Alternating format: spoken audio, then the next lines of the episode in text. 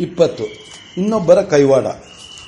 ಶಚಿಯು ಅರಮನೆಯಲ್ಲಿ ಸುರಾಚಾರ್ಯರ ಅಭಿಮಂತಗಳಿಂದ ಶಚಿಯ ಉಪಚಾರದಿಂದ ದೇವೇಂದ್ರನು ಎದ್ದು ಎಚ್ಚರಗೊಂಡನು.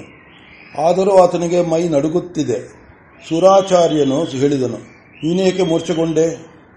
ಇಂದ್ರನು ಹೇಳಿದನು, ದೇವ ಏನು ಹೇಳಲಿ?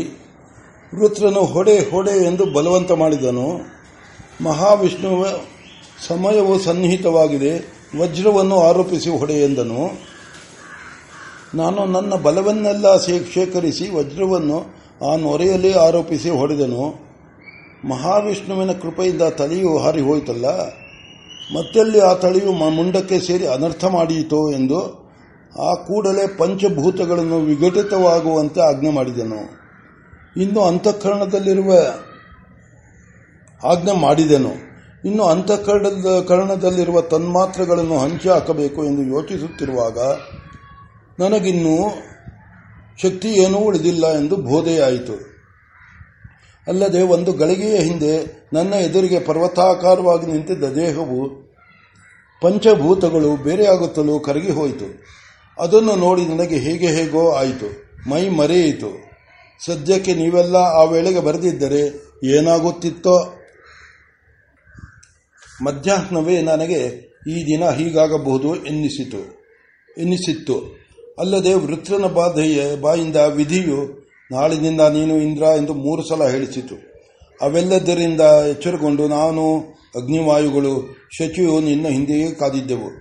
ನಿನ್ನ ಆಯುಧಗಳೆಲ್ಲ ಬಂದದ್ದು ಬಂದದ್ದನ್ನೂ ಕಂಡೆವು. ನಿನಗಿನ್ನೂ ದಿಗಿಲಿಲ್ಲ ಎಂದುಕೊಳ್ಳುತ್ತಿರುವಾಗ ನೀನು ಹೊಡೆದೇ ಬಿದ್ದೆ. ನನಗಿನ್ನೂ ದೇ, ದಿಗಿಲು ದೇವ. ಆ ತ್ವಷ್ಟುವು ಹಿಂದಿನ ದ್ವೇಷವನ್ನು ಸಾಧಿಸಿ ಮತ್ತೆ ಆ ಪ್ರೇತಕ್ಕೆ ರೂಪವನ್ನು ಕೊಟ್ಟರೆ ಗತಿಯೇನು ಎಂದು ನನಗೆ ಅಂಜಿಕೆ ಆಗುತ್ತಿದೆ. ಆ ದಿಗಿಲು ನಿನಗೆ ಬೇಕಿಲ್ಲ.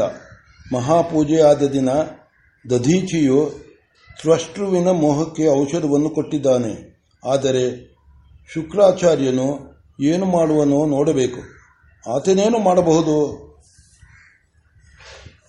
ಆ ಪ್ರೇತಕ್ಕೆ ಶರೀರವನ್ನು ಕೊಡಬಹುದು. ನೀನು ಪಂಚಭೂತಗಳನ್ನು ಒಡೆದಿರುವುದರಿಂದ ಅದು ಸಾಧ್ಯವಿಲ್ಲ ಎನ್ನುವೇನೋ ಆತನಿಗೆ ಸಂಜೀವಿನಿ ವಿದ್ಯೆಯೂ ಗೊತ್ತು. ಅದನ್ನು ವ್ಯತ್ಕ್ರಮವಾಗಿ ಉಪಯೋಗಿಸಿ ಪಂಚಭೂತಗಳನ್ನು ಮತ್ತೆ ಸೇರುವಂತೆ ಮಾಡಿದರೆ ಏನು ಮಾಡುತ್ತೀಯೇ? ಆದ್ದರಿಂದ ಒಂದು ಕೆಲಸ ಮಾಡು. ನಿದ್ರಾದೇವಿಯನ್ನು ಬರಮಾಡು ಹೇಳುತ್ತೇನೆ. ಇಂದ್ರನು ನಿದ್ರಾದೇವಿಯನ್ನು ಧ್ಯಾನಿಸಿದನು. ಆಕೆಯು ಬಂದು ದೇವರಾಜನಿಗೆ ಕೈ ಮುಗಿದು ಏನಪ್ಪಣೆ? ಎಂದಳು. ಸುರಾಚಾರ್ಯನು ಹೇಳಿದನು, ನೀನೀಗ ಶುಕ್ರಾಚಾರ್ಯನ ಬಳಿಗೆ ಹೋಗು. ಅಲ್ಲಿ ವೃತ್ರನ ಪ್ರೇತವಿರುವುದು. ಅದಕ್ಕೆ ಆತನು ಆತನು ಸಂಜೀವಿನಿ ವಿದ್ಯೆಯನ್ನು ಉಪದೇಶ ಮಾಡಿಯಾನು. ಹಾಗೇನಾದರೂ ಇದ್ದರೆ ವೃತ್ರನ ಪ್ರೇತಕ್ಕೆ ನಿದ್ದೆಯು ಬರುವಂತೆ ಮಾಡು. ಶುಕ್ರಾಚಾರ್ಯನ ಉಪದೇಶವು ಅದಕ್ಕೆ ಸಂಪೂರ್ಣವಾಗಿ ಹಿಡಿಯದಂತೆ ಮಾಡು. ಈ ದೇವ ಕಾರ್ಯವನ್ನು ನಿರ್ವಹಿಸಿ ಬಂದು ನಡೆದದ್ದನ್ನೆಲ್ಲ ದೇವರಾಜನಿಗೆ ವರದಿ ಮಾಡು. ನಿದ್ರಾದೇವಿಯು ಅಪ್ಪಣೆ ಎಂದು ಹೊರಟೋಳು ಸುರಾಚಾರ್ಯನು ಮತ್ತೆ ಇಂದ್ರನಿಗೆ ಹೇಳಿದನು, ನಾಳೆಯ ದಿನ ದೇವಸಭೆಯಾಗಬೇಕು ಆದ್ದರಿಂದ ಸಿಂಹಾಸನಾಭಿಮಾನಿ ದೇವತೆಯನ್ನು ಕರೆದು ಅಜ್ಞಾಪಿಸು ಇನ್ನು ಅಜ್ಞಾಪಿಸು ಇಂದ್ರನು ಆಕೆಯನ್ನು ಕರೆದನು. ಆಕೆಯು ಬಂದು ಕೈ ಮುಗಿದು ಏನಪ್ಪಣೆ? ಎಂದಳು. ಇಂದ್ರನು ಮರುದಿನ ನಡೆಯಬೇಕಾದ ದೇವಸಭೆಯ ವಿಷಯವನ್ನು ಹೇಳಿದನು. ಆಕೆಯು ವಿನಯದಿಂದ, ದೇವರಾಜ, ಇದೇಕೆ ತಿಳಿಯದವನಂತೆ ಮಾತನಾಡುತ್ತಿರುವೆ? ನಿನ್ನನ್ನು ನೀನು ಚೆನ್ನಾಗಿ ಪರೀಕ್ಷೆ ಮಾಡಿಕೊ. ನಿನಗೆ ವೃತ್ರ ಹತ್ಯಾ ಪಾತಕವು ಬಂದಿರುವುದು. ಸುರಾಚಾರ್ಯನು ಅದನ್ನು ನೋಡಬಲ್ಲವನಾದರೂ ನೋಡಿಲ್ಲ. ಶಚಿದೇವಿಯು ಅಗ್ನಿದೇವನ ವಾಯುದೇವರು ನಿನ್ನ ಮೇಲಿನ ಅಭಿಮಾನದಿಂದ ಕುರುಡರಾಗಿರುವವರು ಈ ಹತ್ಯೆಯನ್ನು ಕಟ್ಟಿಕೊಂಡು ನೀನೆಂತೂ ದೇವಸಿಂಹಾಸನವನ್ನು ಹತ್ತುವೆ. ಆದ್ದರಿಂದ ಮೊದಲು ಹತ್ಯೆಯನ್ನು ನಿವಾರಿಸಿಕೊ.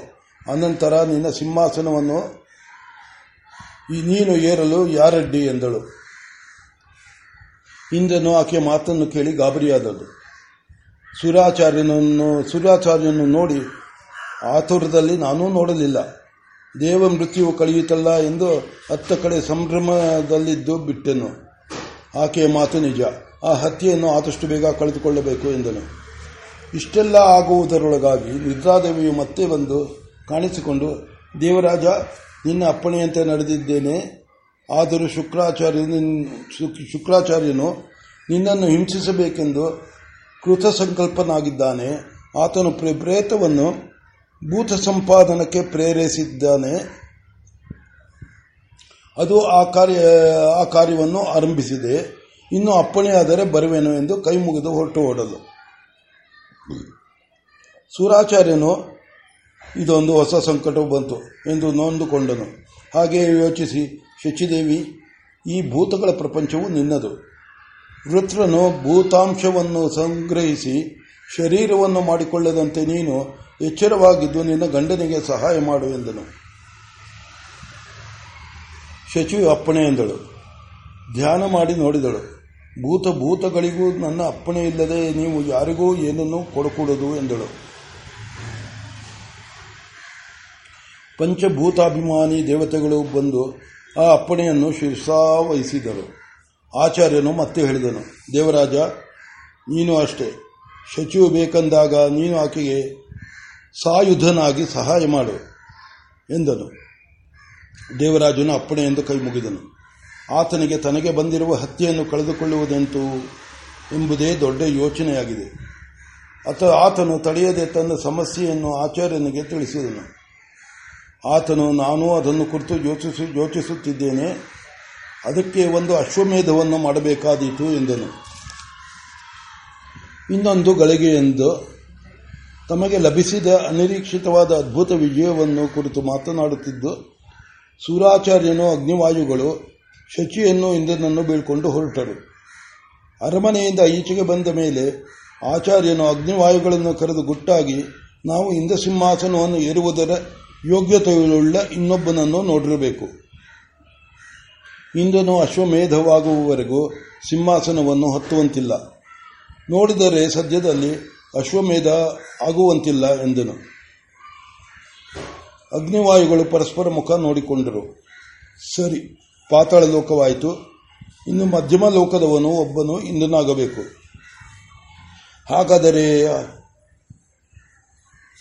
ಹಾಗೇನಾದರೂ ಆದರೆ ಇನ್ನು ಯಾರು? ಆ ನಹುಷ ಚಕ್ರವರ್ತಿಯೇ ಆಗಬೇಕು ಎಂದರು.